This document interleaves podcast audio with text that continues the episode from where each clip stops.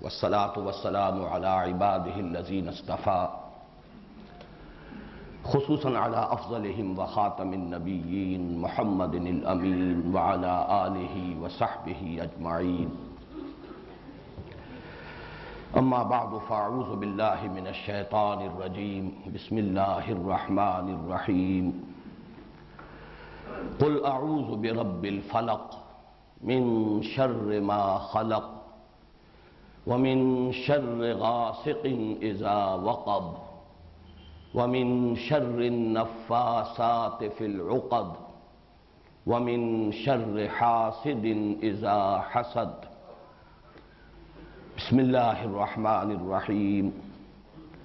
قل أعوذ برب الناس ملك الناس إله الناس من شر الوسواس الخناس الذي يوسوس في صدور الناس من الجنة والناس. صدق الله العظيم.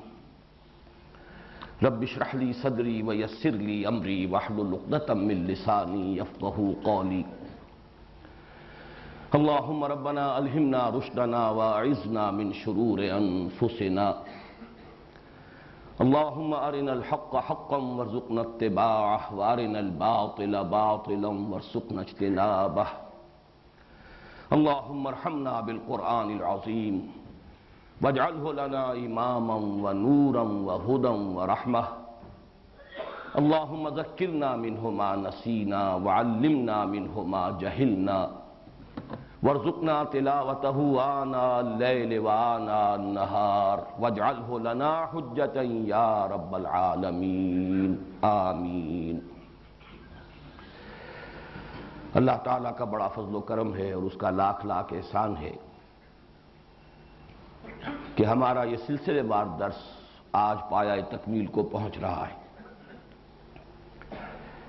اس تقریب کے ہدیے کے طور پر جو کتابچہ آپ کو دیا گیا ہے اس میں اس مسلسل درس کی مختصر سی تاریخ بھی درج ہے۔ اگرچہ سلسلے وار درس کا آغاز تو مسجد خضرہ سمن آباد سے ہو گیا تھا جون انیس سو اڑسٹھ میں۔ اس اعتبار سے تو کہا جا سکتا ہے کہ تیئیس برس ہو گئے اور تیئیس برس میں اس سلسلے وار درس کی تکمیل ہوئی۔ لیکن اس میں چونکہ کچھ ڈپلیکیشن ہوئی سن چوہتر میں ہمارا وہ درس مسجد خضرہ سمن آباد سے مسجد شہداء مال روڈ پر منتقل ہوا۔ تو وہاں پر بھی میں نے جہاں اس منتخب نصاب کا بھی دوبارہ درس دیا، جو مطالعہ قرآن حکیم اور دعوت رجوع القرآن کی اس تحریک کے لیے بمنزلہ اساس ہے۔ اور پھر سلسلے وار درس کا آغاز بھی ابتدا سے دوبارہ کیا۔ اس پہلو سے یہ ساڑھے سترہ برس کی داستان ہے، اس لیے کہ یہ سلسلہ درس جو اب تکمیل کو پہنچ رہا ہے، یہ وہ ہے کہ جو سن چوہتر میں مسجد شہداء مال روڈ سے شروع ہوا تھا۔ قرآن حکیم کی صورتوں کا آخری جوڑا، جس میں جوڑے ہونے کی نسبت بہت ہی نمایاں ہے، اور جن کے لیے ایک نام ہے، المعوذتان۔ ان میں سے ایک صورت کا ہم مطالعہ پچھلے ہفتے کر چکے ہیں۔ لیکن میں نے اس وقت تلاوت ان دونوں صورتوں کی کی ہے۔ اس لیے کہ جو حضرات گزشتہ ہفتے درس میں موجود نہیں تھے، ایک تو یہ کہ ان کے سامنے ان معوضتان کی جو دونوں کی مشترک خصوصیات ہیں، جو میں بیان کر چکا ہوں اور کچھ تمہیدی باتیں کہ جو میں عرض کر چکا ہوں گزشتہ درس کے ضمن میں ان کا بھی اجمالی اعادہ کر دیا جائے تاکہ وہ حضرات جو گزشتہ درس میں شریک نہیں تھے، ان کے علم میں بھی وہ چند بنیادی اور تمہیدی باتیں آ جائیں۔ سب سے پہلے لغوی بحث ہے آزا یعوزو کسی کی پناہ میں آنا، کسی کی حفاظت میں آنا، کسی سے پناہ طلب کرنا۔ یہ یہ مادہ جو ہے مختلف ابواب سے قرآن حکیم میں بھی آیا ہے۔ اور ویسے بھی عام استعمال میں بھی اس کے مصدر مختلف ابواب سے آتے ہیں۔ آزا یعوز و سلاسی مجرد سے اس کے معنی ہے خود پناہ طلب کرنا، خود حفاظت چاہنا، خود کسی کی پناہ میں آنا۔ یہی مفہوم ہوگا باب تفاول سے تعوض یا تعوض ہو اسی سے ہمارے ہاں مستعمل ہے لفظ تعوض کے بعد انہوں نے یہ فرمایا تعوض کے بعد تلاوت کی۔ یہی مفہوم ہے باب استفال سے، استعاذہ۔ جیسے کہ قرآن حکیم میں آیا ہے فیدا قرات القرآن فسٹ عز بلّہ استعاذہ۔ اس کا مفہوم بھی ہوگا، کسی کی پناہ میں آنا، کسی کی پناہ طلب کرنا خود اپنے لیے۔ لیکن باب افعال سے اور باب تفعیل سے اس کا متعدی مفہوم بنتا ہے۔ آزا یعیزو کسی اور کے لیے پناہ طلب کرنا یا کسی کو کسی کی پناہ میں دینا۔ جیسے کہ حضرت مریم کی والدہ سلام علیہما ان دونوں کا ان کا قول نقل ہوا ہے قرآن حکیم میں، سورہ آل عمران میں بینی اعیزوہا بے کا وزریتہا من الشیطان الرجیم کسی کو پناہ میں دینا۔ اسی سے باب تفیل میں تعویز کا لفظ بنا ہے، جو ہمارے ہاں عام بول چال میں مستعمل ہے تعویز تعویز کے معنی بھی ہوں گے کسی کی پناہ میں دینا۔ یا کسی اور کے لیے پناہ طلب کرنا۔ اسی سے یہ اس میں فائل ہے۔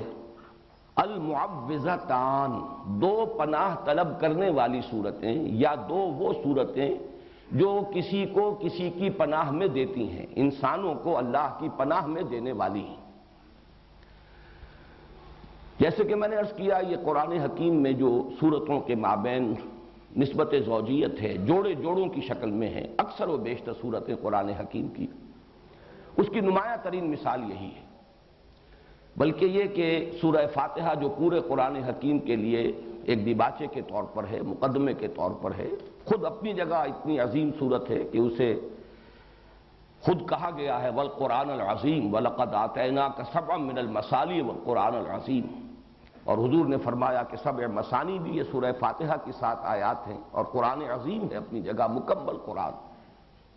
اس کے بعد جو دو صورتیں آتی ہیں، سورہ بقرہ، سورہ آل عمران۔ ان کو بھی حضور نے ایک نام دیا ہے، لیکن وہ زیادہ مشہور و معروف نہیں ہے۔ الزہرا وان وین دو نہایت تابناک اور نہایت روشن صورتیں، سورہ بقرہ، سورہ آل عمران۔ بلکہ ان کے لیے یہ آتا ہے کہ یہ میدان حشر میں غیایتان یا غمامتان کی شکل میں ظاہر ہوں گی۔ دو ایسی بدلیوں کی شکل میں یا دو جیسے پرندوں کے جھنڈ جیسے ہوتے ہیں جن سے سایہ ہو جاتا ہے۔ تو حشر میں ان کا ظہور ہوگا اس صورت میں۔ اور جن لوگوں کو ان ان صورتوں سے محبت تھی اور جو تعلق خاطر رکھتے تھے ان کے ساتھ، ان پر وہ سایہ کریں گی میدان حشر۔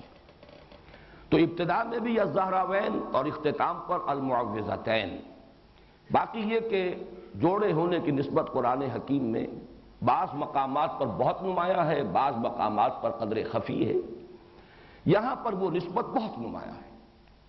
ایک تو یہ کہ ایک ہی مضمون ہے صاف نظر آ رہا ہے تعوض تعویز پھر یہ کہ اس کو جو تقسیم کیا گیا ہے، اس کے اعتبار سے ہمیں یہ نظر آتا ہے کہ یہ کوئی الٹپ تقسیم نہیں ہے، بلکہ بڑی حکیمانہ تقسیم ہے۔ یہ ایک مضمون کو مکمل کرنا ہے دو حصوں میں اور صحیح تر تمثیل ہوگی کہ یہ ایک تصویر کے دو رخ ہیں۔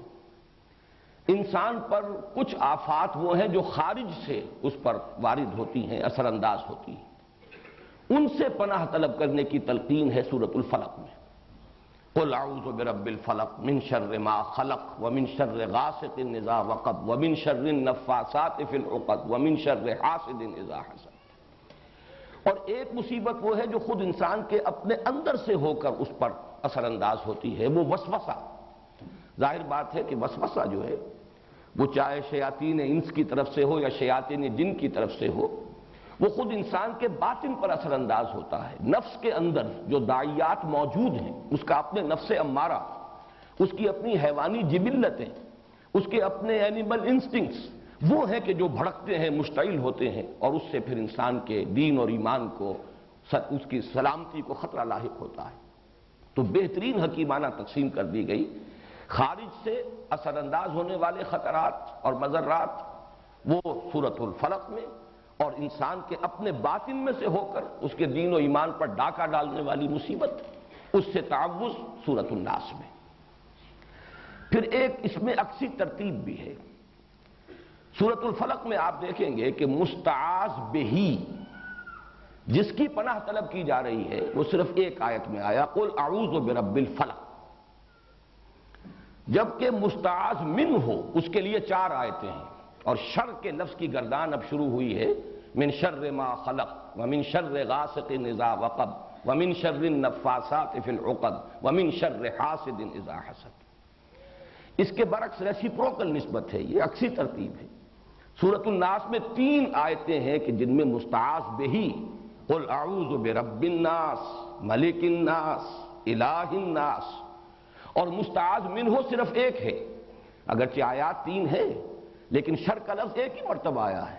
من شر الوسواس الخناس الذي يوسوس في صدور الناس من الجنت والناس۔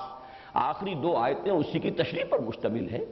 ورنہ مستعاذ من ہو صرف ایک ہے، مستعاذ بہی اگرچہ ذات باری تعالیٰ اپنی جگہ پر تو اکیلی ہے، تنہا ہے، قل هو اللہ احد، لیکن اس کے ساتھ انسانوں کی تین نسبتیں نمایاں کی گئیں۔ قل اعوذ برب الناس، ملک الناس، الہ الناس۔ اس کے بعد مستعاذ من صرف ایک آیت پر مشتمل یا ایک شر ہے۔ یہ ہے وہ ریسیپروکل نسبت جو عام طور پر قرآن حکیم کی، جو صورتیں جوڑوں کی شکل میں ہوتی ہیں، ان کے مضامین میں بالعموم پائی جاتی ہے اس کے ضمن میں ایک بہت ہی حسین نکتہ ہے جو امام راضی نے بیان کیا ہے۔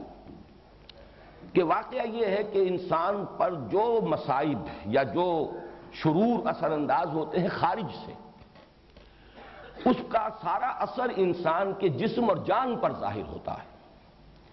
جبکہ انسان پر جو شیطان کی وسوسہ اندازی کا اثر ہے، وہ در حقیقت اس کے دین و ایمان پر ڈاکہ ڈالتا ہے۔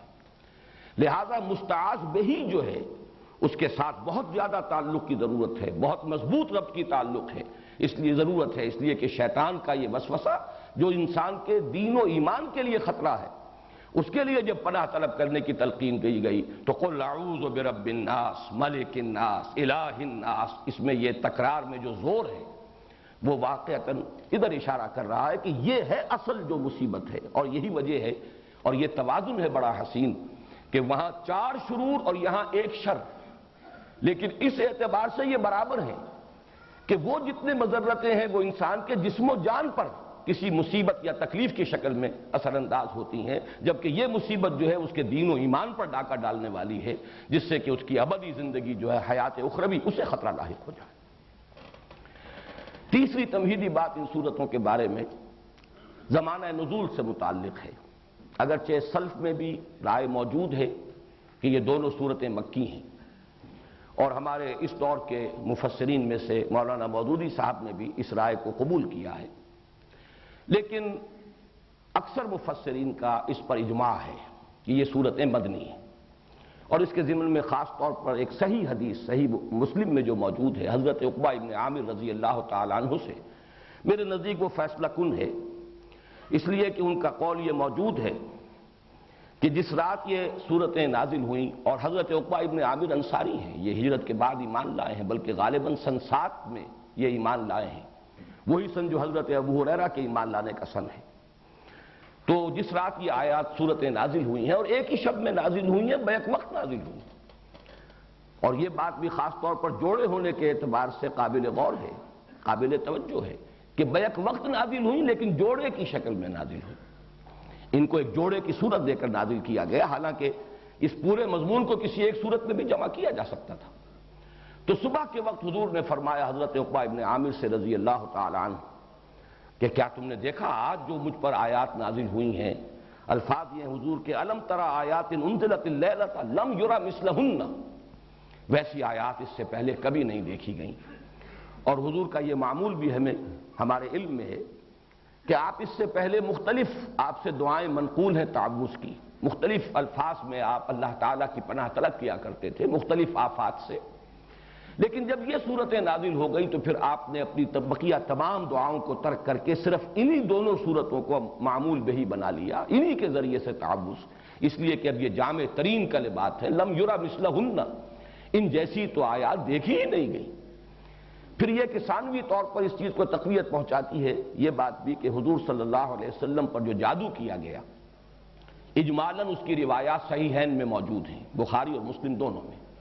اگرچہ تفصیلات اس کی ان روایات میں ہیں کہ جو دوسری کتابوں میں ہیں، جو درجہ دوم کی کتابیں ہیں، شاہ ولی اللہ دہلوی رحمۃ اللہ علیہ کی تقسیم کے مطابق۔ لیکن اصولاً یہ بات طے ہے کہ حضور پر لبید ابن عاصم نے جادو کیا اور اس جادو کے کچھ اثرات بھی عارضی طور پر آپ پر ظاہر ہوئے۔ اور ان صورتوں کی نزول کا یہ بھی ذکر آتا ہے کہ در حقیقت اسی جادو کے اثرات کو زائل کرنے کے لیے اللہ تعالیٰ کی طرف سے یہ دو صورتیں ہیں جو حضور کو تلقین فرمائی گئی اس سے بھی اس چیز کو تقویت حاصل ہوتی ہے کہ یہ صورتیں بدنی ہیں۔ اب آئیے ہم صورت الناس کا مطالعہ شروع کرتے ہیں۔ معوضتین کے بارے میں ایک بات اور نوٹ کر لیجیے اور یہ میں نے سورہ اخلاص کے درس کے ضمن میں عرض کی تھی کہ ان دونوں کا تعلق، ایک جوڑے کی شکل میں یہ دونوں صورتیں ہیں، قل اعوذ برب الفلق، قل اعوذ برب الناس۔ اور دونوں کا ایک بڑا معنوی اور گہرا ربط ہے سورہ اخلاص کے ساتھ۔ اور سورہ اخلاص کے ساتھ یہ جڑی ہوئی ہیں لفظ السمد کے حوالے سے۔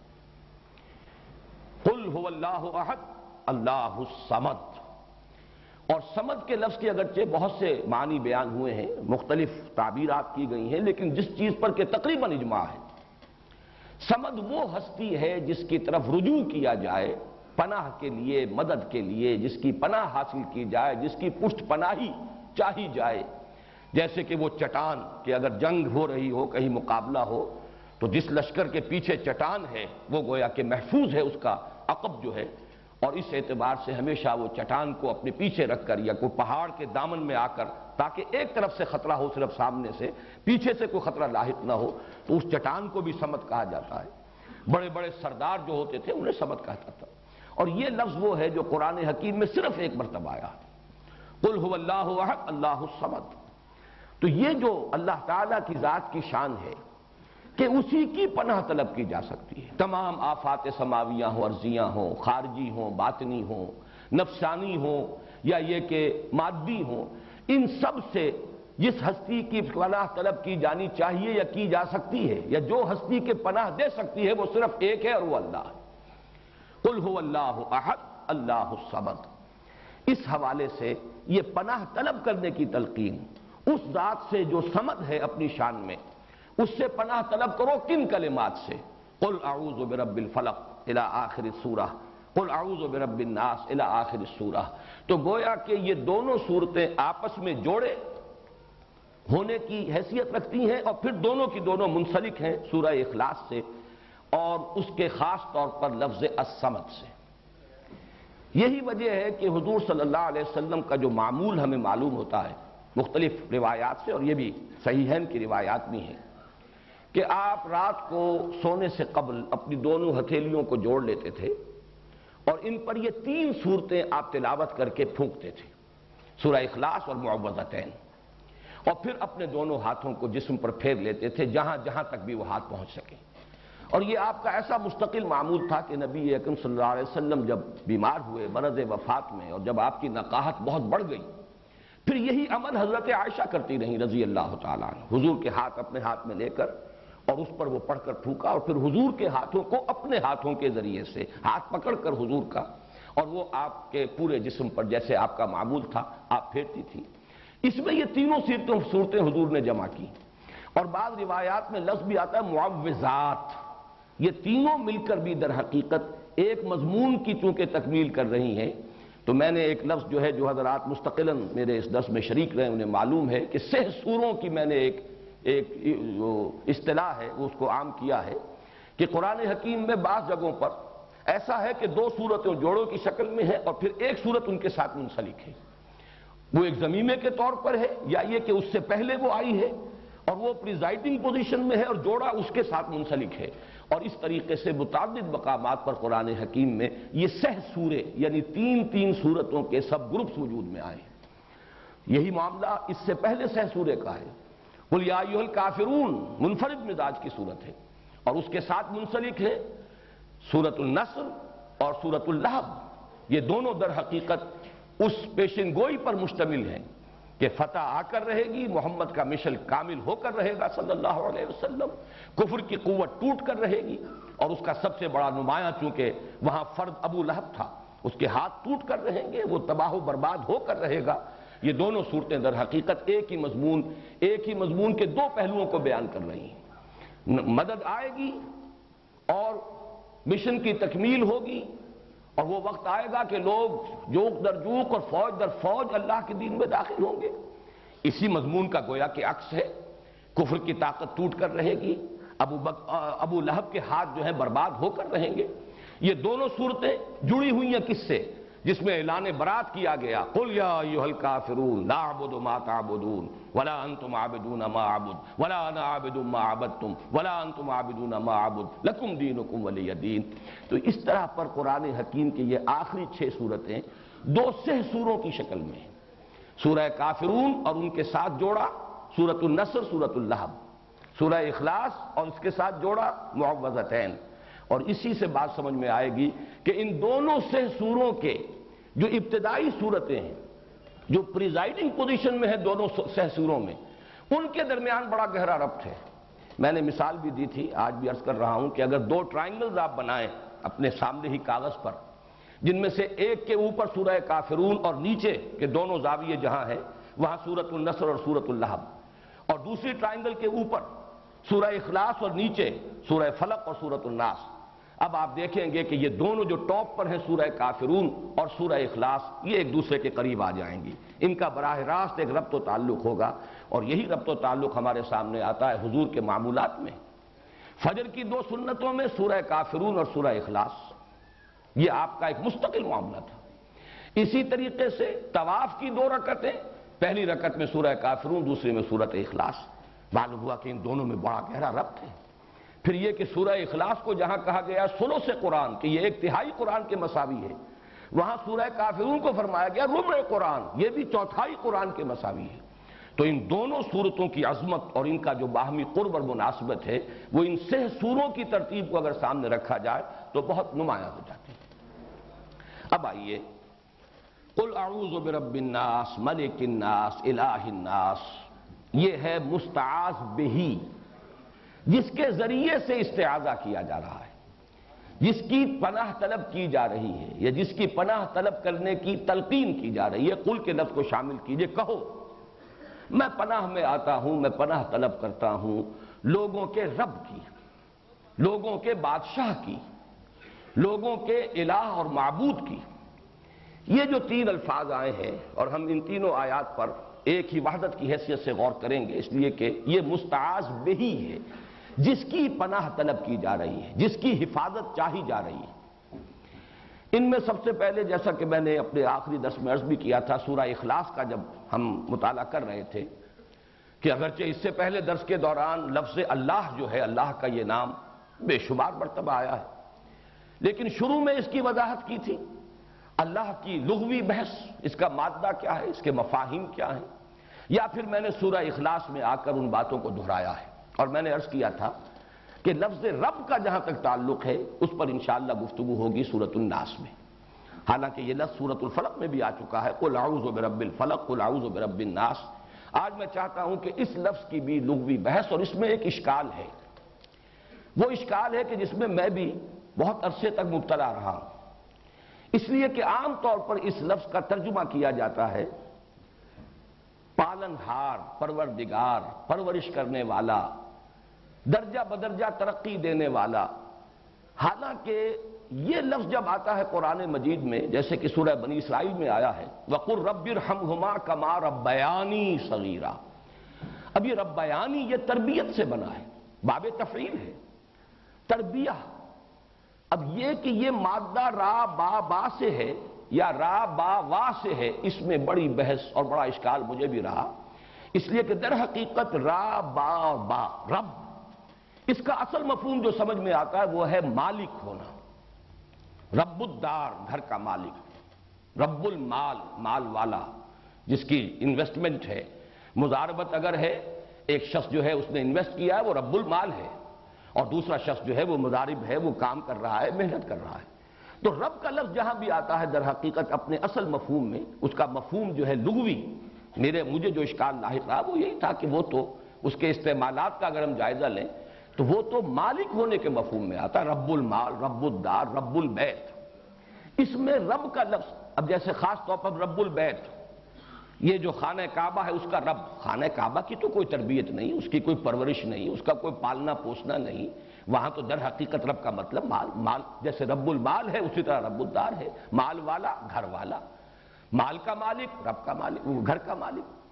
لیکن یہ کہ یہ لفظ جو ہے، اب میں نے اس پر جب مزید غور کیا تو متعدد الفاظ ایسے ہیں کہ جس میں یہ را با با جس طریقے سے ہے، اسی طرح شین، قاف قاف، شق، دال، سین سین، دس، اس سے جب باب تفعیل میں مصدر بنتے ہیں، جیسے کہ وہاں پر شق سے جو شین، قاف، یا، یہ بھی مادہ ہے شین، قاف، یا کا مادہ ہے جس کا مفہوم آتا ہے نامراد ہونا، شقاوت۔